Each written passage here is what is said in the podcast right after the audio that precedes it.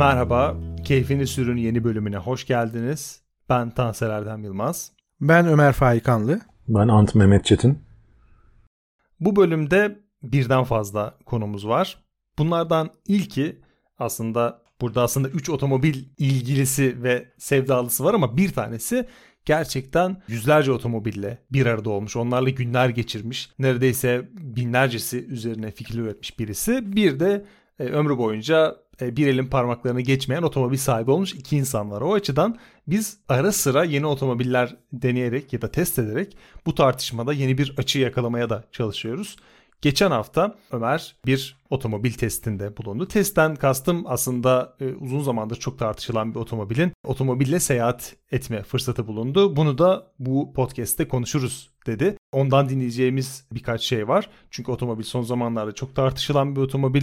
Çok farklı bir otomobil olduğu düşünülüyor. Bahsettiğimiz otomobil Peugeot 408. Ömer, seninle başlayalım. Peugeot 408 görüldüğü kadar hırçın mı? Çünkü dışarıdan müthiş hırçın bir otomobil olarak görünüyor. Ne zaman sokakta görsem, yolda görsem, aynamda görsem arkamdan gürül gürül bir otomobil geliyor diyorum. Gerçekten önce gürül gürül gelen bir otomobil mi yoksa pençelerini gösteren nazik bir kedi mi? Hemen şöyle bir durumu özetleyeyim. Aslında tabii ki biz bu kayıtları senkron almıyoruz. Yani tarihle aynı akmıyoruz ama 8-9 Temmuz tarihlerinde şehir dışına Amasra'ya gidip gelecektim. Orada da hakikaten bu 408'i kullanmak istedim ve denk geldi. Böyle bir imkana kavuştum. Yaklaşık 700 kilometre. Bunun çok büyük bir kısmını da ben kullandım. Bir yol yaptım. İlk intiba ve tasarım diyelim. Hani böyle baktığımızda evet gerçekten çok dikkat çekiyor. Yani gerek ben de ilk böyle yakından gördüğümde her yerine baktığımda dikkat çekici bir tasarım olduğu kesin ama bu tasarımın fena halde Lamborghini Urus'u andırdığını tabii hemen altını çizelim. Belki sonda onu da konuşuruz. Yani alınabilir Urus şeklinde gayri resmi reklamı veya da hani kulaktan kulağa yayılması iyi bir şey mi kötü bir şey mi kısmına bir bakarız ama dikkat çekici SUV gibi durmuyor. Onu hemen söyleyeyim. Çünkü zaten aslında bir crossover. Yani bence Peugeot'un aklında bu vardı ama crossover'la fastback coupe arası bir yere konumlamış ama yerden yüksekliği ve biraz sonra söyleyeceğim deneyimimde hissiyatı bir SUV hissiyatı ama sanki böyle bir ara segment çünkü Peugeot'un kendi ürün skalasını düşünürsek 2008, 3008, 5008'in herhangi bir yere giremiyor. Yani o aralarda bir yerde değil. Onlardan farklıyım diyor. Ama bir yandan da 5008'den daha büyük. 5 santim daha uzun. 563 litre bagaj kapasitesi var ki bir yolculuk yaptığım için çok eşyamız yoktu ama gerçekten yani her şeyi sığdır bir bagajı var. Arka koltuk diz mesafesi, baş mesafesi harikalar yaratıyor. Onu hemen söyleyeyim. Hani şaft tüneli yok gibi bir şey. O yüzden 3 kişiyi rahat rahat arkaya konumlayabilirsiniz konfor içerisinde. Saklama alanları oldukça geniş. Ben Peugeot 408 Allure versiyonunu kullandım.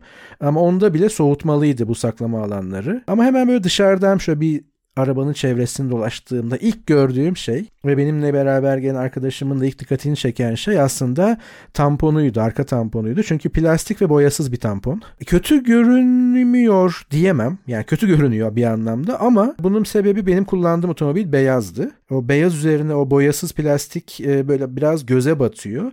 Ama lansman renginde veya diğer renklerde sanki böyle daha farklı gibi görünse de aynı plastik, aynı malzeme. Acaba Peugeot bunu şey diye mi yaptı diye düşündüm. Hani darbe alması en olası yere çabuk değişebilir veya da hani maliyeti düşük bir parça koyalım mı dedi. Hayır çünkü bunun üzerine Peugeot'un sayfasına baktığımda 408'in tanıtımında bunu özellikle öne çıkarmış. Şunu söylemiş hatta not ettim. Yeni Peugeot 408'in kusursuz tasarımına vurgu yapan ters kesimli siyah arka tampon dikkat çekici tasarımı tamamlayarak göz kamaştırıyor demiş. Hatta böyle Peugeot'un Türkiye sayfasında muhtemelen diğer ülkelerde de benzerdir. 3 boyutlu sanal tur atabildiğiniz 3 boyutlu bir galeri uygulaması var.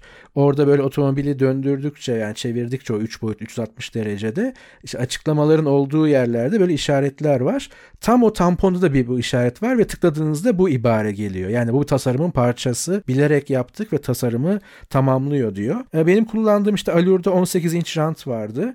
Lastik boyutları oldukça aslında büyük. Yani crossover'dan hallice daha doğrusu SUV'ye doğru giden bir crossover boyutları dediğim gibi. Direksiyonu hemen dikkatimi çekti. Tüm Peugeot'larda olduğu gibi artık bu alışılagelmiş bir direksiyon Peugeot kullanıcıları veya Peugeot için. Ama ben ilk defa uzun süreli kullandım. o ünlü Peugeot küçük direksiyonu. Yani küçük ve kendine has tasarımı, evet ben Peugeot'yum diyor. Böyle bir fark yarattığı kesin. Ama çok çabuk alışıyorsunuz. O ünlü efsane tüm modeller için gösterge panelini engelliyor mu, görüşü kapatıyor mu derseniz hayır, ama farklı bir açıdan görmeye alışmanız gerekiyor. Belki de bizim buradaki yani alışamama durumumuz hep gösterge panelini böyle direksiyonun içinden görmeye alıştığımız. Burada öyle bir ihtimal yok. Siz bunu zorlayacak şekilde direksiyonu veya oturma pozisyonunuzu ayarlamaya kalkarsanız işler çok karışıyor. Çünkü paneli göreceğiniz yer direksiyonun üstü. Zaten onun içinde böyle bir yarı, yani düz bir şey var üstünde, bölüm var. Küçüklüğü evet böyle manevra kabiliyetinde sanki böyle bir arttırmış diyebilirim. Çünkü çok çabuk tepki veriyor yaptığınız hareketlere, ama kesinlikle altını çizeceğim şey alışmanız gerekiyor. Yani hani böyle oturur oturmaz evet işte bu demiyorsunuz, ama alışma süresi kısa, en azından bunu söyleyebilirim. Bizim hep böyle eleştirdiğimiz, hatta ilk bölümlerimizde bazı modeller için 2 tane oraya tableti koymuş gibi duran modellerin aksine 10 inç dokunmatik ekranın konumlanışı çok iyiydi. Yani hem açısı hem konumlanışı. Kullanımı, tepki süresi çok iyiydi, ama bence Peugeot'un orijinal menüleri çok karmaşıktı. Yani aslında Ant'ın da bazı başka alanlarda, başka markalar, modeller için dile getirdiği gibi onun içinde kaybolurken artık yani yolla bağlantınız kesiliyor. Hani sürücüden bahsediyorum. İşte buradan geri mi dönmem lazım da, buraya mı gireceğim, alt menünün orada mıydı bu ayar falan derken hemen her şeyde oldukça karmaşık. Yani burada da aslında Peugeot alışmanız lazım diyor. Muhtemelen uzun süreli kullanıcılar artık hani her şeyi, yerini ezberliyordur. Kaç kere nereye basması, hangi menünün altına girmesi gerektiğini. Ama işte o basitliği kaybetmek aslında bir noktadan sonra güvenlik problemi de yaratıyor bence. Yani ben başıma gelmedi ama bir yerden sonra ilgilenmeyi kestim. Hatta direkt Apple CarPlay'i bağlayıp bildiğim bir şeyden devam ettim. Yani kendi telefonumun en azından oraya bir yansıtayım dedim. Neyin nerede olduğunu biliyorum şeklinde.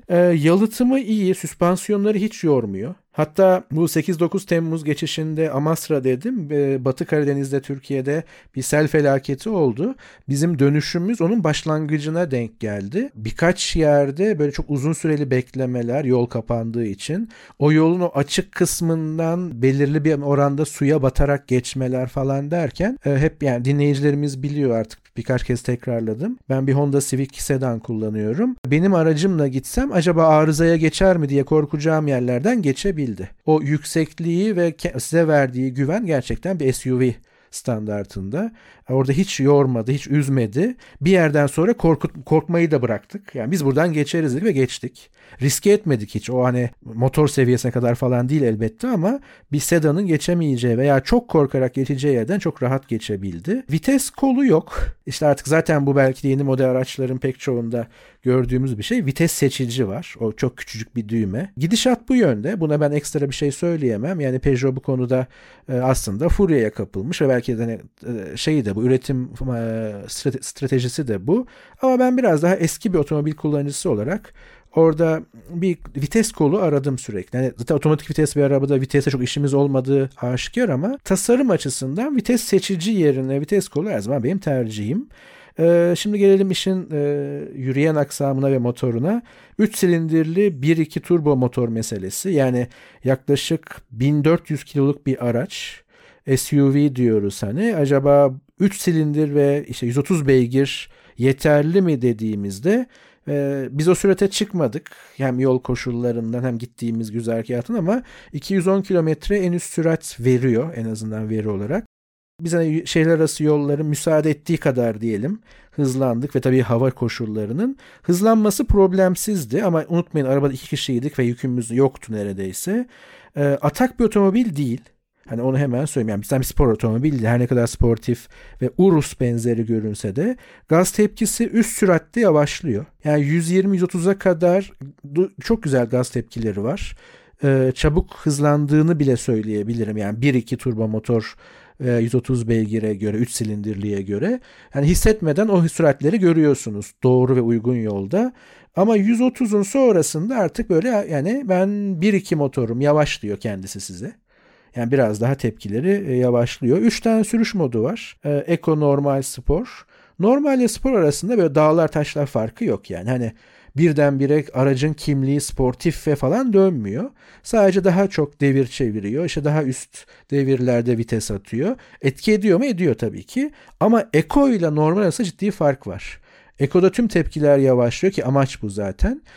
Bu arada hemen söyleyeyim. Eco çok kullanmadık. Sadece bir iki yerde biz burada çok uzun süre kalırsak benzini bitirmeyelim bari dur kalklarda diye Eco'ya geçtim. Koşullardan dolayı. Onun da haricinde bu 700 kilometrenin çok çok büyük bir kısmında normal ve sporu tercih ettim. İkisini de görebilmek için ve 6.6 litre yaktı. Yani Eco'da kullanılsa bu genel hani ortalamada da yakalanabilecek bir şey gibi görünüyor. Belki de amaç zaten bu. Ama nihayetinde biraz üzerine tekrar konuşacağız tabii ki. Bunlar aldığım notlar. Tüm onlarla uğraşırken 3008 ve 308 yerine alırım. Hani seçenekler bunlar olursa yani Peugeot içindeyim. 3008 mi 408 mi 408. 308 mi 408 mi derseniz diğer tüm her şey yani maddiyatını ederini dışarıda bırakıyorum. Yine 408. Ama doğrudan 408 alır mıyım? Yani listeme doğrudan girer mi? Ben de soru işareti.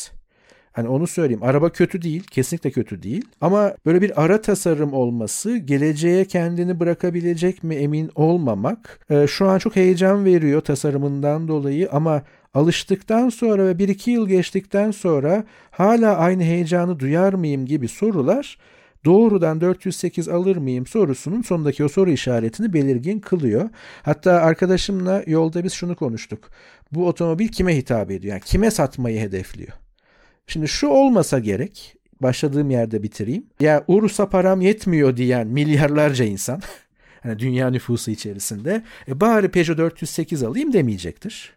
Yani vizyonunu Urus'a koyan biri 408 almaz. Demek ki onlar değil. Peki yani bunun hedef kitlesi kim? Şimdi ilk araba olabilir mi? Bence tabii ki bazı kimseler için olabilir ama oraya da oynamıyor. Bizim gibi 40 plus yaşta araba değiştirmeyi düşünen biri deminki soru işaretinin belirginliğini anlayacağınız gibi evet bakabilir, o heyecana kapılabilir ama seçenekler içerisinde bunu ne kadar öne çıkartır? Duruma göre değişir derken ben eve geldim. Araba bir iki saat daha bende olacaktı. Eşimle şöyle bir tur attık ve eşim şey dedi, alsak mı acaba? Yani Ant'ın bence Türkiye'deki yayıncılıkta ürettiği bir çok müthiş bir format vardı, bilenler bilir. Kadın gözüyle dediğimiz zaman büyük bir ihtimal, yani bu hani yanlış anlaşılmasın, öyle bir kategorizasyon tabii ki yapmıyorum ama kadın arabası erkek arabası gibi değil ama sanırım o çekiciliği, estetik, böyle farklı görünmesi, çünkü herkes cidden bakıyor. Tüm bunlar bir araya geldiği zaman tüm bu diğer değerleri, motoru, şusu, busu dışında estetik bir çekicilik üzerinden işte müşterisini galiba öyle arıyor ve bulacak. Benim ilk intibam ve tabii ki yani test dedik ama hani öyle bir otomobili biraz zorlayarak veya sınırlarına taşıyarak kullanma fırsatım olmadı. Özellikle yol şartlarından dolayı. Ama ilk intibam ve çerçevem bu şekilde oldu. Ama Ömer kullanmış kadar olduk. Ağzına sağlık. Test etmeye gerek kalmadı arabayı. Valla bu herhalde bunu yapan, bunu nedir? Yaptıkları biraz daha açarız birazdan. Herhalde Formentor. Seat Cupra markası ayrıldı. Cupra Formentor adıyla bir araba çıkardılar.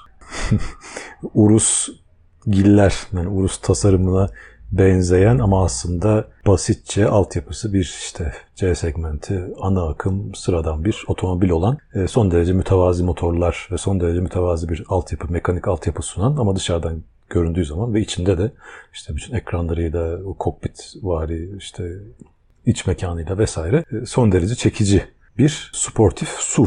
En popüler zaten segment otomobil tipi şu anda bu gözüküyor. Bunu da 408 son derece güzel uygulamış gibi görünüyor. Bundan sonra da buna benzer çok daha işte diğer markalardan da gelecektir. Hani Volkswagen mesela yapmaya çalıştı ama çok geleneksel ve çok hani mütevazi bir marka oldukları için, mütevazi doğru kelime değil de biraz daha hani tutucu bir marka oldukları için onlar da çok böyle çıldıramıyorlar tabiri caizse. Ama Peugeot grubu, PSA grubu bunu çok güzel yaptı. Dolayısıyla hani şu anda pastadan iyi pay kapıyorlar. İçine bakıyorsun arabanın, dışına bakıyorsun. Son derece çekici. En büyük problemi Ömer'in de dediği gibi o içindeki fotoğraflarda harikulade görünen dokunmatik ekranların kullanım esnasındaki zorluğu. Ama bunun dışında işte yetecek kadar bir motor koymuşlar. Makul bir tüketimi var. Güzel görünüyor.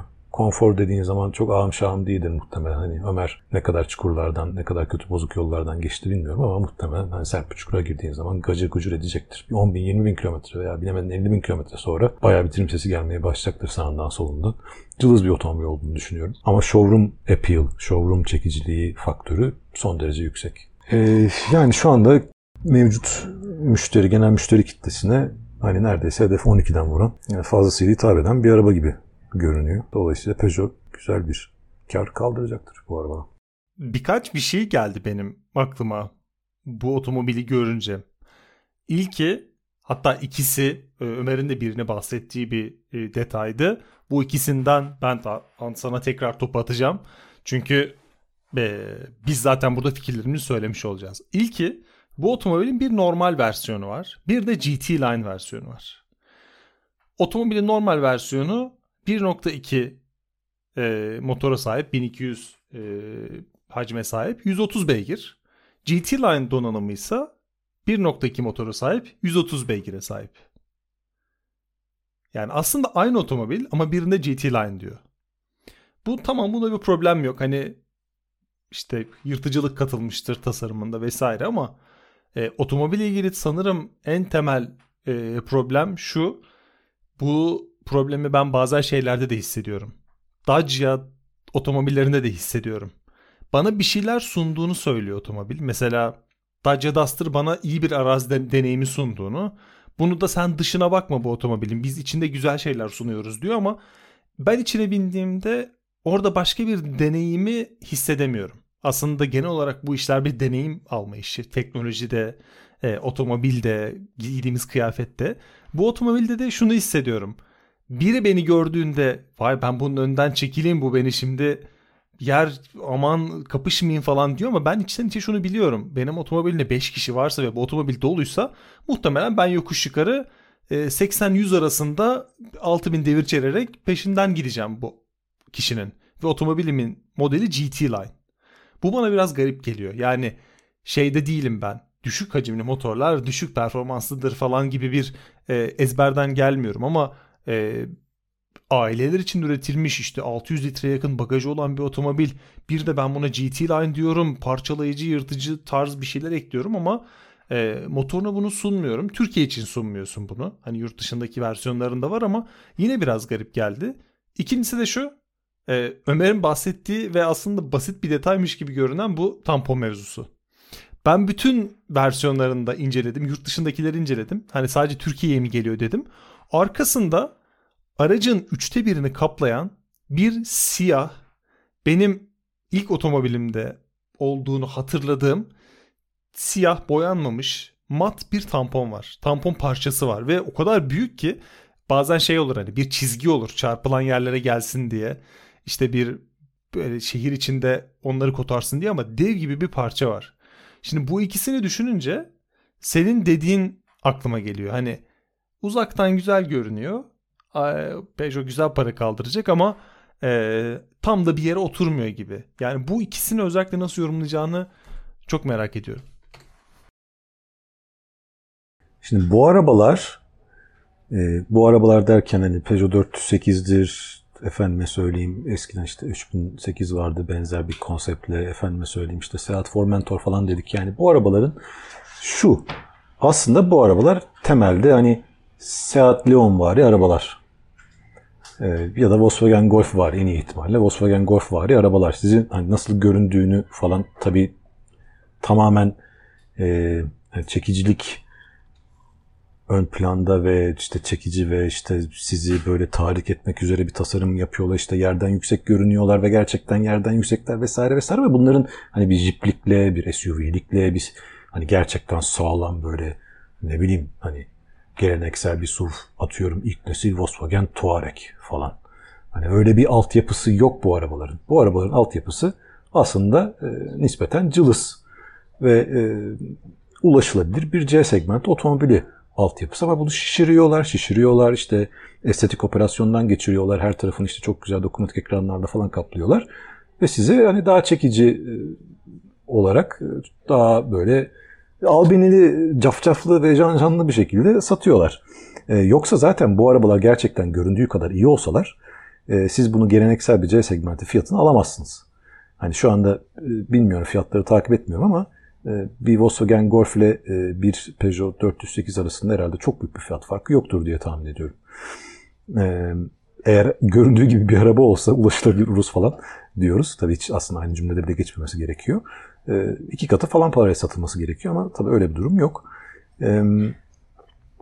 O yüzden yani motor bakımından hani sen mesela bir işte en geleneksel Peugeot C segmenti neydi? En son 308 vardı. 308'de 1.2 motoru yadırgar mısın? Veya GT Line bile yazsa yadırgamazsın. Dolayısıyla bu arabada da hani görüntüyü o kafandan çıkar. Hani bu araba zaten 1400 kilodan bahsediyoruz. Yani o araba göründüğü gibi bir araba olsa en azından 1700 kilo falan olması lazım. 1400 kilo ne demek? Bu araba C segmenti abi. Standart, sıradan bir C segmenti araba bu. Dolayısıyla 1.2'ymiş, GT Line'miş falan hani bunlar orada bir tezat var. O kafandaki tezatı da son derece iyi anlıyorum. Ama esasında yani bu bizim C segmenti dediğimiz arabada hepimizin aklına ilk işte Volkswagen Golf ya da Focus geliyor ya.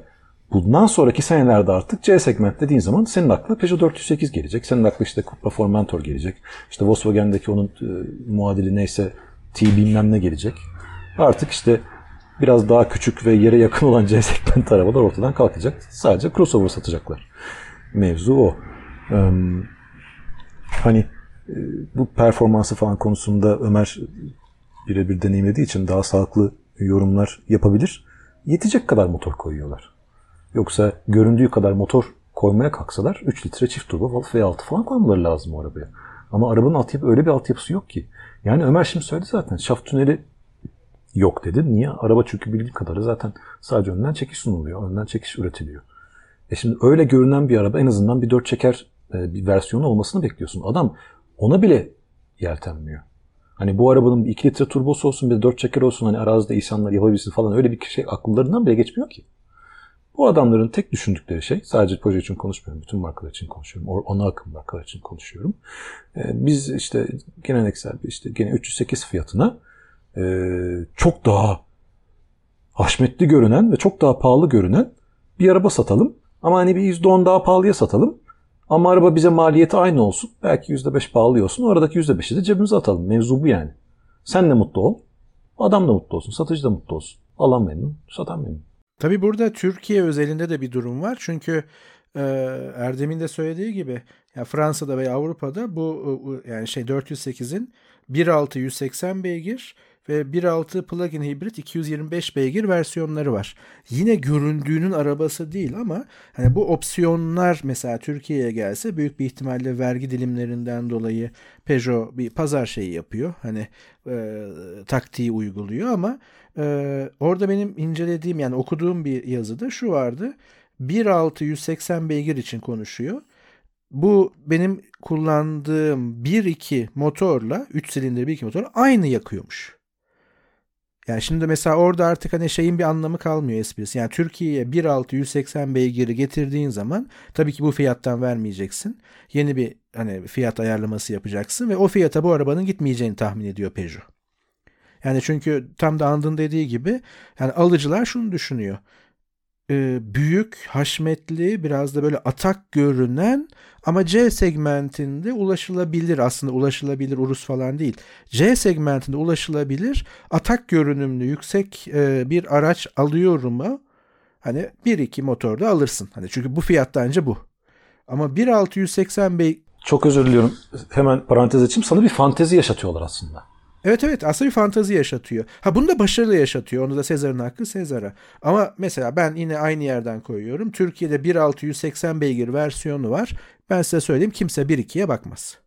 Bu arada Ömer, lafını bölüyorum. Sana ve bana yaşatıyorlar bunu. Yani sen mesela hiç 4 litre 6 litre bir otomobille piste çıkmadın ya da ben ya da çıkıp işte 280-300 kilometrede bir otomobille işte kesiciye girmedik. Hani bizim belki de bu otomobillerin hedef kitlesi bu, hızlıca onu araya girip söyledim. Hani çok performanslı otomobillere binmemiş, yeni iyi otomobiller alabilen ve param buna yetiyor daha şıkını alayım daha güzel görüneni alayım diyen ve performans deneyimi de görece düşük insanlar için. Mesela sen dedin ya yetti diye, muhtemelen bana da yetecek. Yo ama şu var, hemen onu araya gireyim.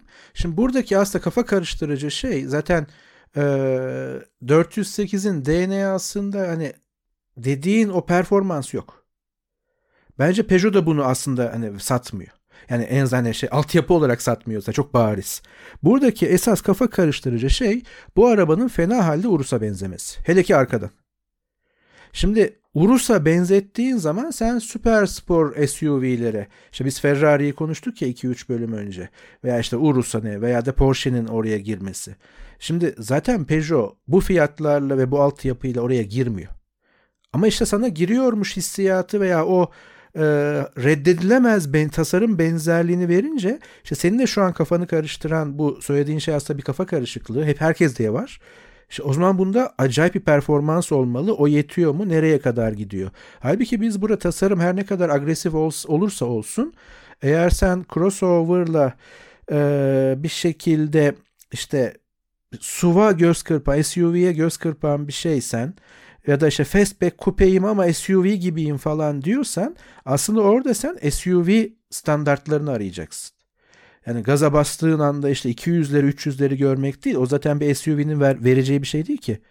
Yani biz daha önceki programlarda Range Rover için konuşmuştuk. Yani Range Rover'ın sportu hariç bir performans arabası ki o başka bir şey yapıyor. Veya Mercedes G.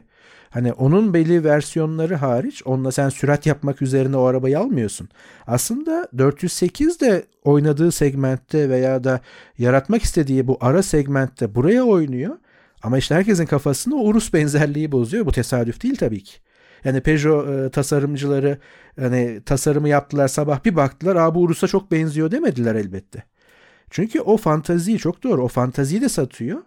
Ama bir yandan da sana şunu uyarıyor. Ya 1.2 motor. Yani şimdi hani insaflı ol diyor. O yüzden 4000 motor, 5000 motor oralara gitmene gerek yok. Belki de bunun esas şeyi işte SUV mi? Şu anlamda değil. Ya benim dediğim gibi kullandığım koşullar altında yerden yüksekliği bana çok büyük güven verdi ve işe yaradı. Ama mesela araziye vur bakayım ne oluyor arabayı? O arazi arabası değil. Araziye çıkamaz. O zaman SUV değil.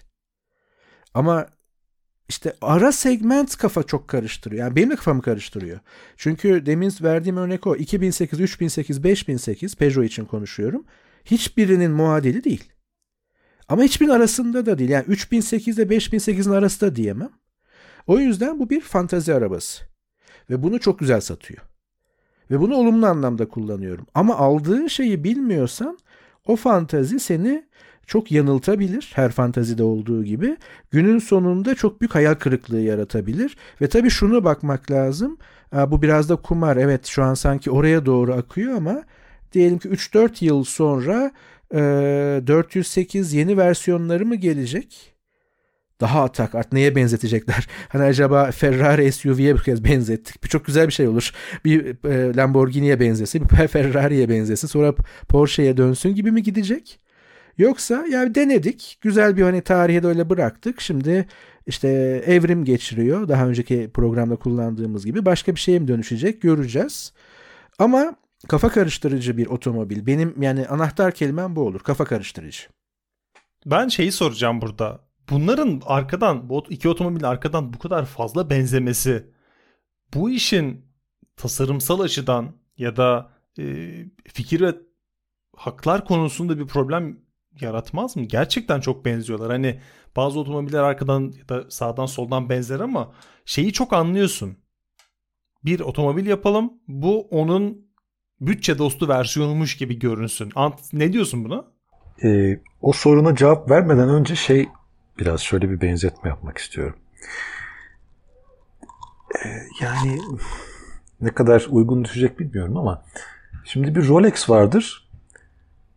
Bir de sirkecide satılan Rolex vardır. Sen orada o saati aldığın zaman %1 fiyatına bir fantezi yaşıyorsun.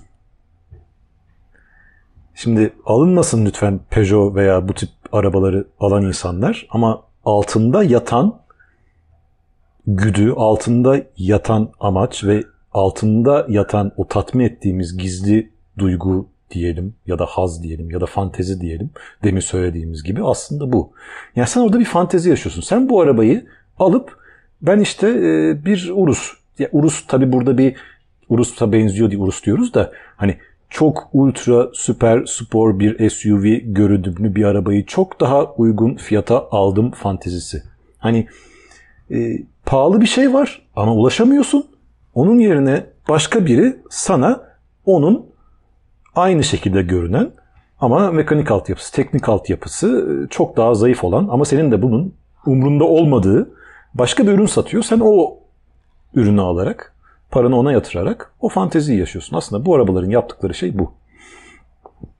Tasarımın benzerliği konusunda gidip de işte ne bileyim Urus'un stop lambalarını patentlemeye falan kalkacak olursan 1 milimetre bile biri onu daha uzun ya da işte daha geniş yaptığı anda patentten çıkıyor. Dolayısıyla bildiğim kadarıyla en azından %100 bütün işte spesifikasyonları aynı olmadığı müddetçe istediği kadar benzerini yapabilirsin. Zaten benzer otomobiller üzerinden hani bir yaptırım olsaydı Çin asla artık otomobil yapamazdı. Yani biliyorsunuz Çin'deki otomobilleri direkt olarak işte Mercedes'tir, BMW'dir, şudur budur. Onların birebir kopyasını yapıyorlar.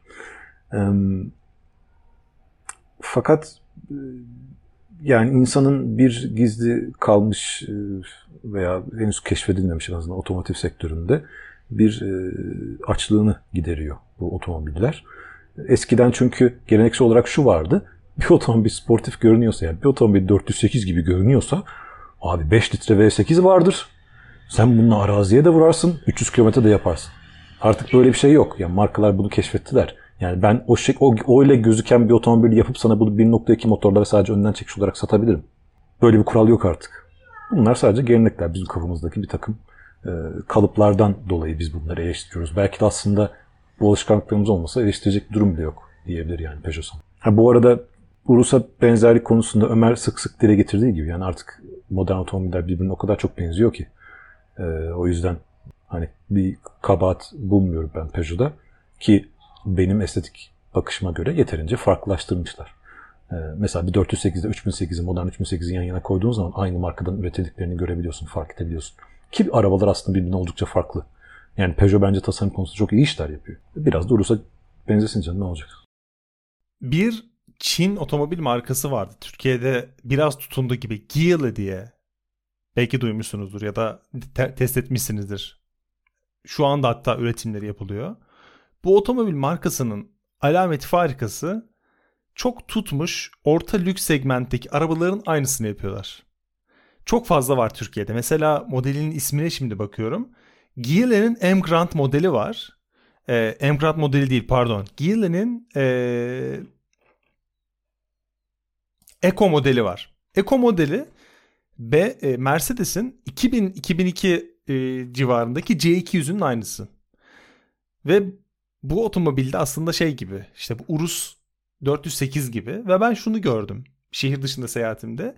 Bu otomobili almış şu an Türkiye satış fiyatı yaklaşık 200.000 lira, mümkün olmayacak bir fiyat bu otomobil için. Logosunun üzerine Mercedes logosu yapıştırmış bir otomobil gördüm. Tam olarak benzer hisler yani bu bölümün ismi için de belki kullanacağımız bir sirkeci de satılan Rolex benzetmesi bir fantaziyi bize yaşatıyor. Süren birileri bunu Mercedes'tir diyor. 408'e binen biri beni zengin zanneder diyor. Ya da Stock 520'ye M5 logosu yapıştıran biri görünce spor otomobil sanar beni diyor. Ama o yaşadığı hissi de tam anlamıyla yaşayamıyor. Aslında en kötü yanı bu.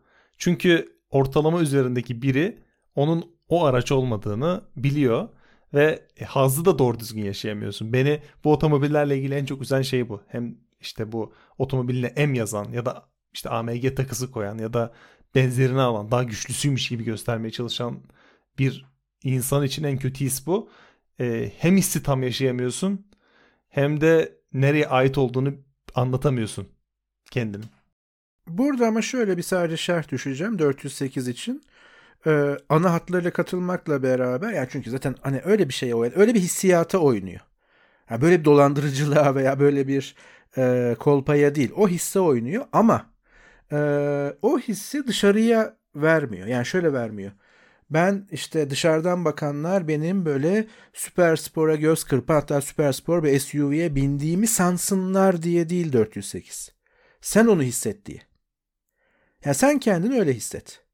Çünkü zaten yani Peugeot 408 böyle hani bir Çin markası ve birebir Mercedes'i kopyalamış, üzerine amblemi koyduğunda Lamborghini olacak bir araba değil. Andın dediği gibi tam olarak o Peugeot çizgisi içerisinde, özellikle arkası Urus'a çok benziyor. Bir de Urus'un yaptığı şeyi tekrarlıyor kendi segmentinde. O yüzden zaten bu kadar kafa karışıyor.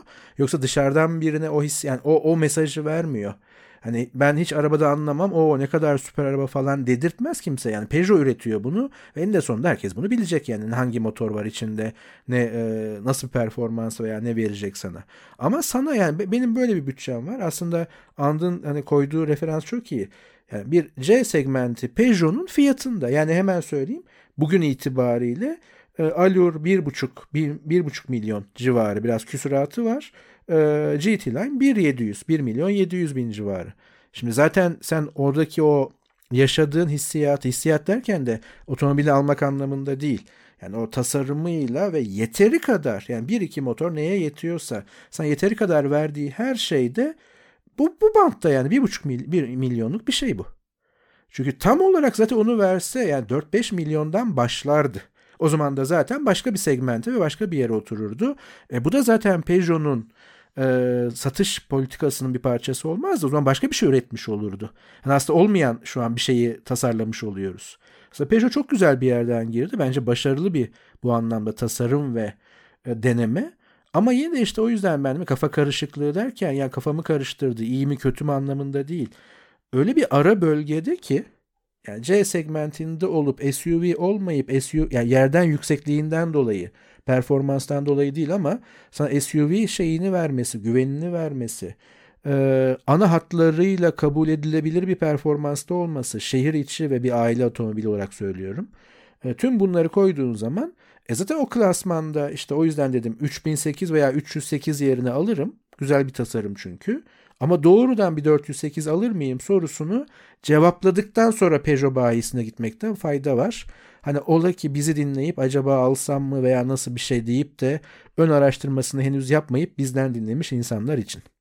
Bambaşka konularla başlayıp bambaşka konuyla sürdürdüğümüz ama aslında çok farklı yerlere temas ettiğimiz için içimize de sinen bir bölüm oldu bu. 408 ve temsil ettiği değerleri, temsil ettiği şeyleri tartıştık 408'den bağımsız olarak. Haftaya yine otomobil tutkusuyla konuşacak şeylerimiz var. Farklı farklı konular üzerine gireceğiz. Bize gelen eleştiri ve yorumlarla ilgili birkaç temasımız ve farklı birkaç konumuz daha var. Haftaya görüşmek üzere. Görüşmek üzere. Hoşçakalın.